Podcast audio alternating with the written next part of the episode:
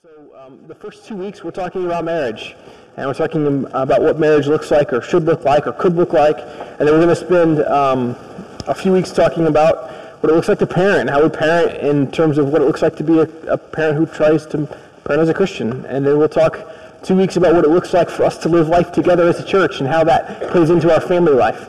Um, and so this morning, I, I, mentioned we're talking about marriage. So today you may say, well, I'm not married. Um, that's okay. You, you, don't have to be. And the Bible actually says it's okay not to get married.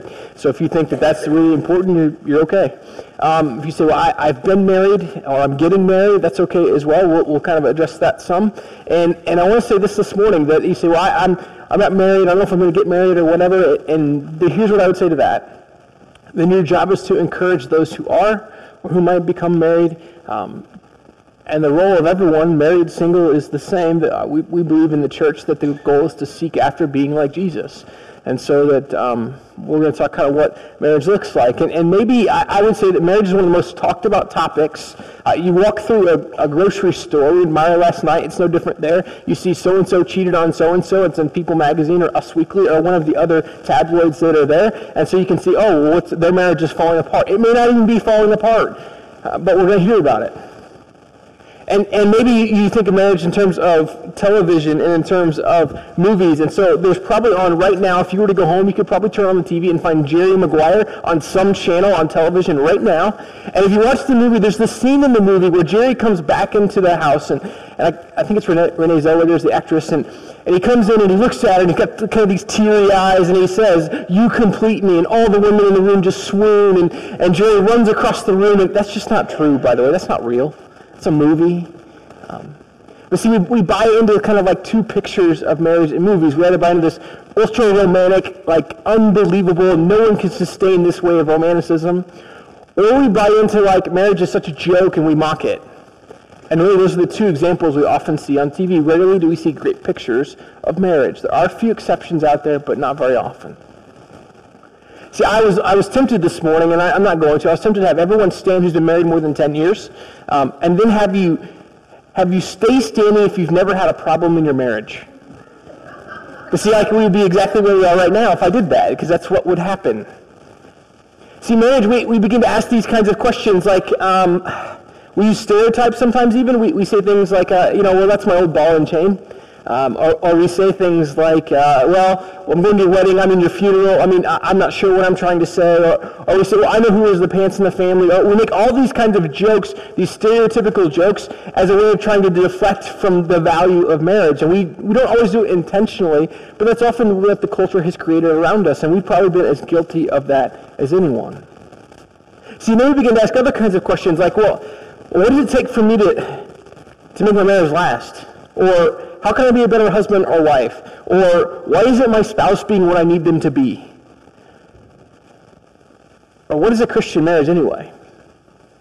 And see, I, we could ask all kinds of questions. And, and I want to be very careful here. I want to say this up front, and I, I missed it the last service, and I, I won't in this one. But when I say Christian marriage, I think that's a better word than saying a biblical marriage. Because you can argue for all kinds of bad marriages in the Bible, but but the Christian perspective of what marriage looks like through Scripture is much, much healthier. So I just want to preface that. So don't use the phrase biblical marriage because it's not a good one. Um, in fact, I don't think we should be defined by that. But, but I, watched marriages as a kid, all kinds of models I saw before me. I saw some great ones. I saw some bad ones. As a pastor, I hear some of your stories. I'll never share them. Uh, some of them are good. Some of them are bad. And, and I, I remember even as a kid being shaped by some pictures on the wall in my parents' house. My mom had these like artsy crafts kind of things. I don't know. They're from the, the Covered Bridge Festival in Indiana. If you want to go sometime, I hear it's great. I, they have great food. Um, but, but one said, if mama ain't happy, ain't nobody happy. Right? And so people laugh like, amen. I, I got an amen in the last service. I, I'm okay with not one here. And then the, the phrase next to that said, if daddy ain't happy, nobody cares. Um, it's a bad example of marriage. Uh, my parents didn't really model that, but I think they thought it was funny. I, I, I, really don't the more I think about marriage. I don't think it's that funny. You know, in fact, um, when, when Katie and I met, it was kind of this, this um, we dated for a very short period of time. And, and so I remember I, I took her dad to play, play golf, and, and I asked him, I said, can, can I marry your daughter? And uh, he didn't answer me for like six hours. Put a whole round of golf. We're sitting at dinner that night, and I said, Steve, I, you know, you've hinted all day that the answer was yes, but, but you've never really answered the question, can I marry your daughter? He goes, oh, well, yeah, that's fine. I thought I already said that. Uh, no, believe me, I would have known had you said that. I've been sweating all day long. Um, it's not that hot outside. And so he said, well, here, I'll give you the best piece of marriage advice I have. And I, and I use this at most weddings. And, and there's some truth to it. And there's also some lightheartedness to it that we need to be careful with. And it's this. It's happy wife, happy life. I see, I say that serious because my goal is to make my wife happy as much as I can. But, but the truth is her happiness is not dependent upon me. You know I can make no one else happy, ever. It's not possible. No matter how much we try, we cannot make another person happy. And so we begin to ask these kinds of questions. And, and so when Katie and I first got married, uh, like I said, we didn't date for a really long time, but we went to premarital counseling, and we both remember it very differently, and that's okay. Um, but after the fact, we, we found that, that marriage got really, really hard. Really hard. So hard, in fact, that we saw a counselor for about a year and weren't sure we were going to make it. I, I think both of us probably had days where we weren't sure we wanted to make it. But you've got two stubborn people who are both committed enough to not want it to fail. And I, I kept reminding myself of, some things that were said on our wedding day and some things I repeated. Uh, my grandfather officiated the wedding. He, he said this phrase, for better or for worse. And I remembered that. I thought, well, I hope it doesn't get any worse than this. I don't think it can. And I remember thinking, I made this covenant between God and, and this woman that I would be faithful to her and I would stay committed to her no matter what. I, I made this covenant between God and I, and so I, I knew I needed to see that through. And I have to tell you, and I, I, I do want to tell you that I love my wife more today than I ever have, and I think she loves me more than she ever has, but you probably have to ask her that. I've learned not to speak for her. Um, it's really a bad idea. But I, I started to find, and I did ask her if I could share that today because I've learned that that's a bad idea when I don't do that. Um, but we began asking these questions about marriage and this question of what, what does the Bible say about marriage and how, how are we to live into a kind of a marriage that, that God wants for us and what should that look like? And, and I have to tell you, we, we sometimes get some bad examples. And in fact, the text I'm going to use today has been often used in really poor ways. In fact, I use it at almost every single wedding I officiate, and I use it for particular reasons, and I'm going to tell you those reasons today. But it's quoted and misquoted all the time. It's, it's from Ephesians chapter 5, and it will be there in just a second, beginning with verse 21. But the reason it's we sometimes miss this passage or how important this is is Paul is writing to the church, to, to those in Ephesus, and he's writing this letter. This letter he's writing, he's writing it for particular reasons. Often he writes to, to a group of people to address an issue. This letter he's not. It's much like the letter to the church in Rome. He's writing just to give practical advice for what it looks like to follow Jesus. That's the goal of the letter. It's not to address certain issues in a certain church, which often he's doing here. He just wants to say, hey, here's what it looks like to follow Jesus. And so here's what he writes. If you'd stay with me this morning as we read from Ephesians 5, beginning with verse 21. Submit to one another out of reverence for Christ. Wives, submit to your husbands as to the Lord. For the husband is the head of the wife, as Christ is the head of the church, his body of which he is the Savior. Now, as the church submits to Christ, so also wives should submit to their husbands in everything. Husbands, love your wives just as Christ loved the church and gave himself up for her, to make her holy, cleansing her by the washing with water through the word, and to present her to himself as a radiant church without stain or wrinkle or any other blemish, but holy and blameless. In this same way, husbands ought to love their wives as their own bodies. He who loves his wife loves himself. After all, no one ever hated his own body, but he feeds and cares for it, just as Christ does the church. For we are members of his body. For this reason, a man will leave his father and mother and be united to his wife, and the two will become one flesh. This is a profound mystery, but I'm talking about Christ and the church. However, each one of you also must love his wife as he loves himself, and the wife must respect her husband.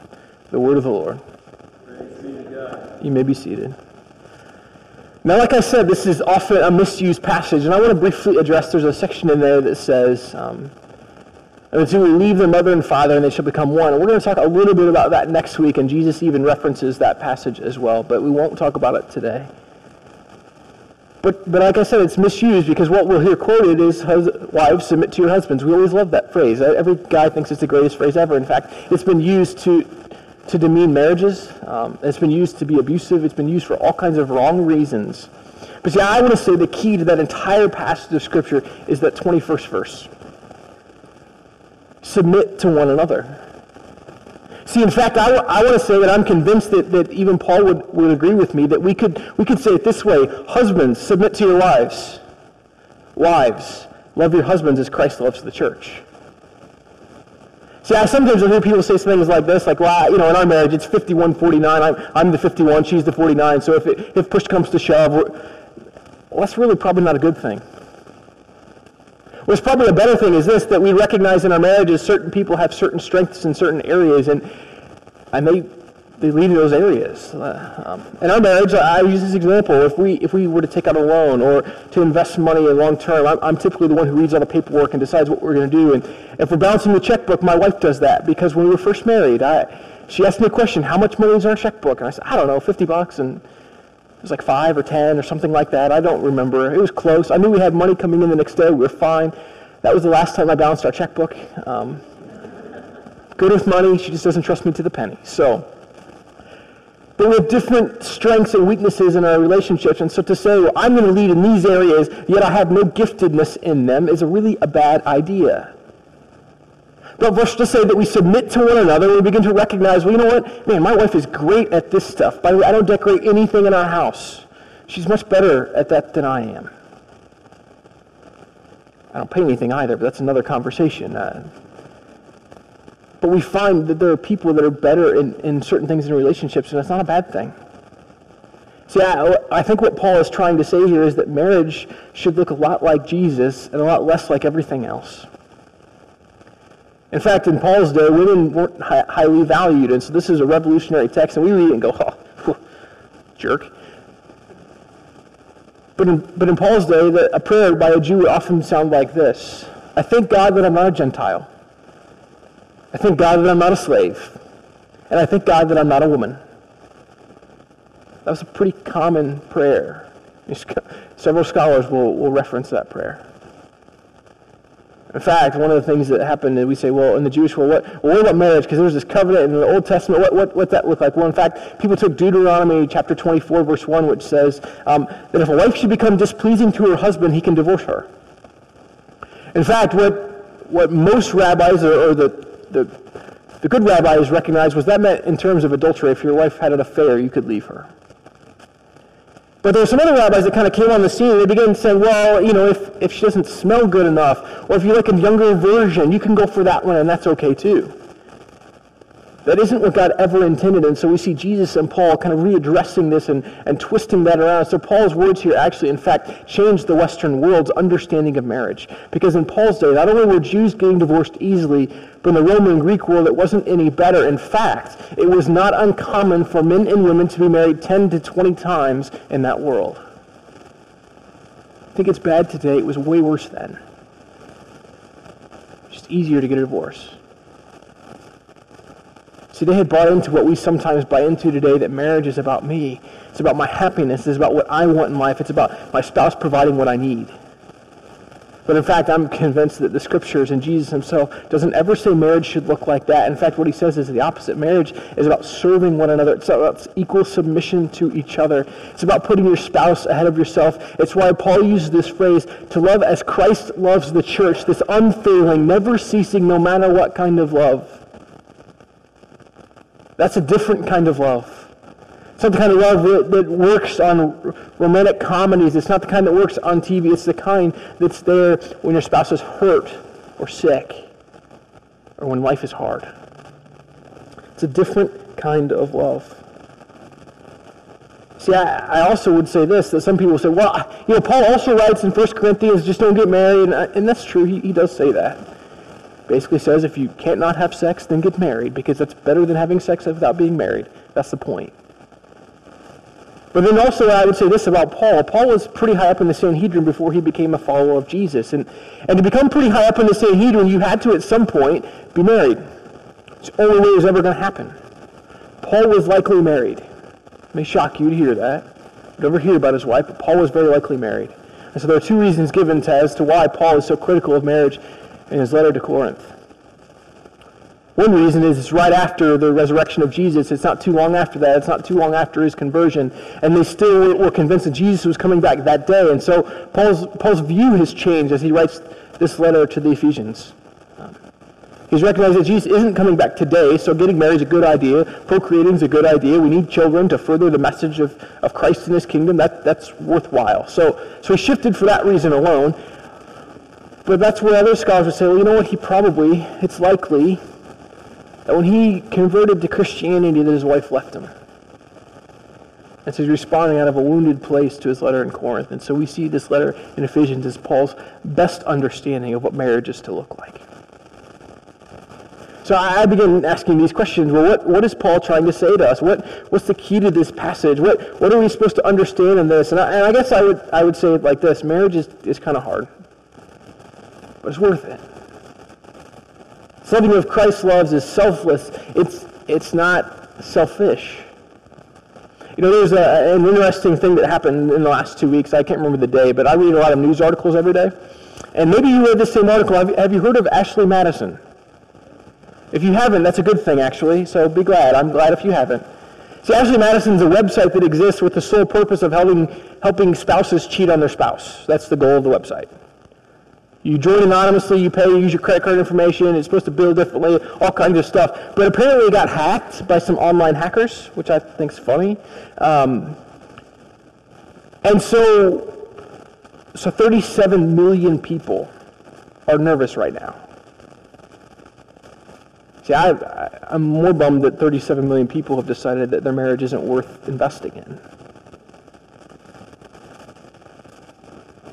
See, it's, it is hard, but it's worth it.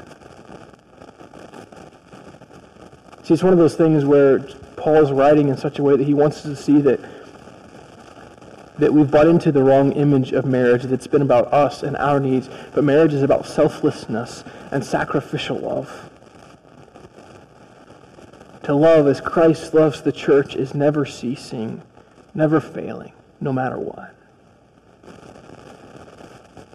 See, we, I hear things sometimes like he or she doesn't meet my needs. And the reality is often what we see is that that person that we married, we expect them to change and be better, but we can't change another person. All we can do is change ourselves. And the reality is if we loved in a selfless kind of way, some of what we would love to see different in our spouse would probably happen. And if we were so worried about loving selflessly, we would care less about our spouse and more about how we could serve them. See, I have to be honest, I, I was a little bit selfish when I asked my wife to marry me. Uh, for lots of reasons, but one of the selfish reasons was the way I asked her to marry me. I, I asked her at the church I worked at at the time, and and asked her to come in, and I had her sit in the front row, and, and it was awkward for her, I know, and, and I, I took a wet rag and I wiped her feet down as a, as a symbol, as a, as a model of sacrificial love. As where I could say to her that I hope I remember to love you as Christ loves his church, to serve you, not just to be served by you. See, and so that was a reminder for me, even when marriage was hard, that, that it wasn't just about me, that I made her a promise and a commitment that I needed to see through. And that's the reality for us in marriage, that we have to work harder. And I want to say that the key to this whole passage is verse 21 submit to one another.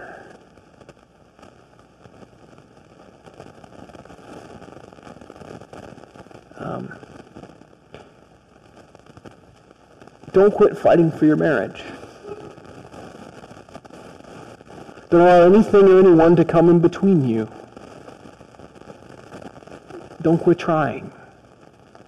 See, I, I, was thinking about some practical advice because I'm not, as you've probably learned, I'm not great at giving like practical advice. I'm usually good at the theoretical and just kind of leave you and go figure it out yourselves, um, which I know isn't necessarily a good thing, but that's the way my mind works. So I, I would say this, it's about selfless love, not selfish love.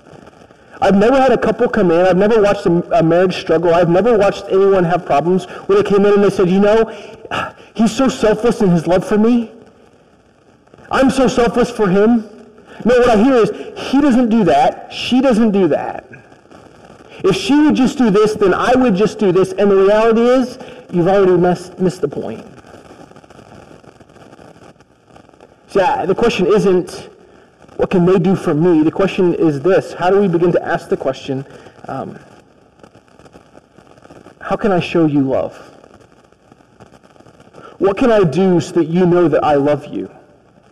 See, that question isn't about how I want to give love. It's about how they want to receive love. That's selfless love, not selfish. See, we, we live in a world that we're very much narcissists. It's about us.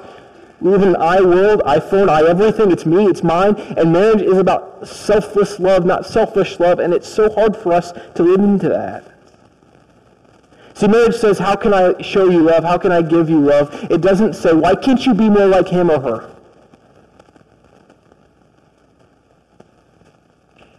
See, I, I guess I would say it even more like this. Um, we sometimes in our spouses see our own flaws. Like, it's not that they try to point them out, it just becomes obvious to us in conversations that where we fall short, it's not them falling short, it's us becoming aware of where we fall short. See, marriage is about us becoming holy, not necessarily happy, although I hope your marriage is happy.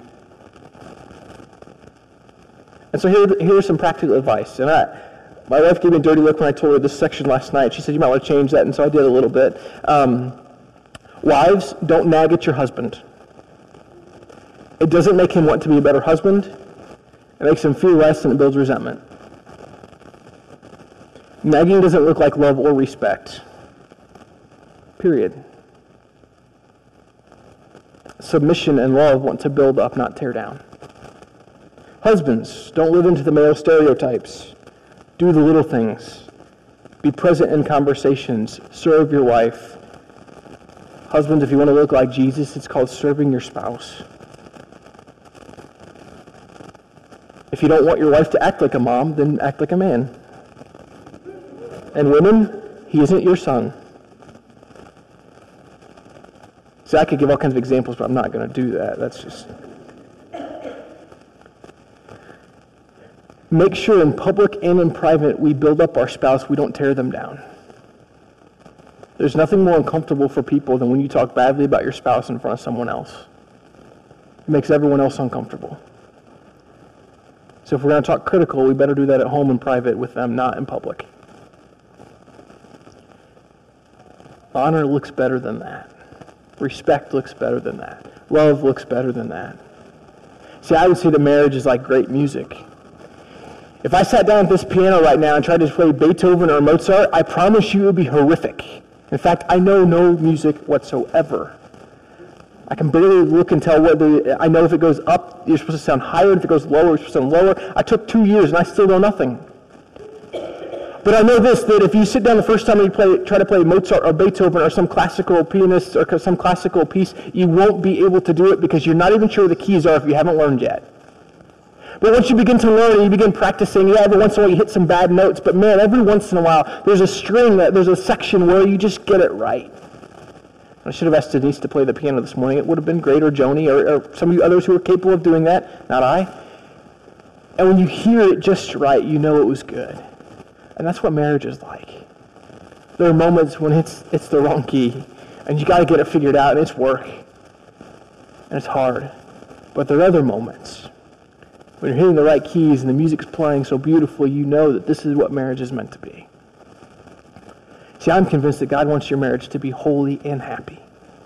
I'm convinced God wants us to find joy in our relationship to our spouse. I'm convinced the greatest gift we can ever give children is a great marriage. I'm convinced that for some of you, you've been through all kinds of things, and God wants to create a beautiful relationship in marriage, and it's never too late for God to do that in the midst of your home and in your life. Never too late.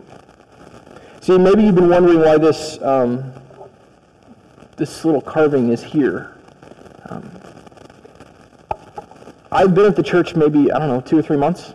By the way, I've been here two years now, um, last Sunday. I didn't say anything last week because we had people talking, but I'll just tell you. Um, feels longer and shorter all at the same time. But a guy came in and he said, you got a minute? And I was like, sure, yeah, what's up? And he started talking and, and he said, uh, I finally figured out how to be a good husband. Good. Uh, little, little odd man, I mean, just a little off. And I was like, that's great, man. I, how can I help? Can I help you, man? Where's your wife? And he goes, well, she's dead. Oh. Um, I'm not sure how this conversation is going at this point. And he said, well, you see, I, uh, I was married for like 30 years, and uh, it took until the last about month for me to really figure out what selfless, not selfish love looked like and begin to love my wife as I was supposed to and to serve her as God tells us we're supposed to. And I said, well, that's great. And he said, yeah, but the problem was she only lived for like another month after I began to realize what that should really look like. I said, I'm sorry. He goes, I was so devastated that I, I tried to run my car into a tree and kill myself, but I didn't die. In fact, I went back the next day and I cut off a piece of that tree, and these two hearts are from that tree. So you see, I began to see that, that marriage is about this two people becoming one. And so he called this, he actually had a phrase, I want to make sure I get it right. So um, he said, this is titled, Hearts Standing on the Rock, Always Bend Together in the Wind. Um, in other words, his point was this, that in marriage, it's two people coming together. It's two people saying that I, am we, we're to be like God is in this way, that God functions as Father, Son, and Holy Spirit. I know that's crazy to understand and hard to, to picture, and we'll deal with that some other time. But marriage is to be two people seeking to blend in together, and he says standing on the rock, meaning Jesus. So it's two people seeking after Jesus with all that they are in selfless sacrificial love. And so this sits on a shelf in my office, and I, I look at it every so often as a reminder to make sure that my marriage looks like that, but also to encourage other people's to make sure that their marriage looks like that as well. And so I want to tell you this morning that I don't know where you find yourself in the midst of that. You may be single, married, divorced. I don't know where you are. I might, but I, I mean, I just, anyway. I want to say that God wants you to seek after him. To build your marriage on a foundation of love and sacrificial love and selflessness, not selfishness. When we begin to see pictures, and some of you have seen the pictures of couples who love in selfless ways, and it's like beautiful music. It just looks right. So I would encourage you to make sure, whether you're husband or wife, to submit to your spouse, to love them selflessly as Christ loves the church. See, in just a moment, we're going to take communion, and we take communion this morning as a reminder of Christ's selfless love, of his sacrificial love, that he would lay down his life. And we take the bread and we take the cup and we say, This is the broken body. This is the one who, who loved in such a way that he died. He, his blood was poured out for the forgiveness of sins. This is the example of marriage for you and I, that we would lay down our lives for the person that we marry. After we take communion, we're going to sing a song uh, called Healer, because maybe that's where your marriage is today. It needs to be healed. This is why um, in November we have a marriage retreat coming. It's why we're going to talk about marriage again next week. It's why I could probably talk about this almost every single week. But I want you to know that God can do incredible, incredible things in your home and in your family. And you can begin to love your spouse in ways you never knew you could. And so I'm going to pray, and I'm going to ask as I pray that those I've asked to help with communion would come forward. And, uh, and Jordan's just going to play for a few moments while we take communion. And after we take communion, we'll head back to our seats and we'll all take communion together, and then we'll We'll sing a song, and I, just want to remind you this morning that God calls us to be selfless and sacrificial, to submit to one another, and to love as Christ loves the church. And we begin to live into that, then we become the husbands and the wives that God's called us to. And if you're not married today, then I encourage you to encourage others around you to make sure they're living out that kind of life. And be the encourager where it's needed. Father, will you help us in these moments as we prepare to take communion? Will you help us to make sure our marriages are sacrificial and selfless? And so we pray today that as we take these elements that represent the sacrificial, selfless love of Jesus, that our lives would be defined by that as well. Help us be reminded that every one of our relationships is to look like that, and may we be so focused on you that we look more and more like Jesus every day. May we be reminded this morning that just as we receive grace in these elements, that your grace is for us. And may we be quick to offer grace to our husband or our wife. May we be quick to give love to them as well. We thank you for who you are, for the way you're at work here among us. We pray this in your Son Jesus' name. Amen.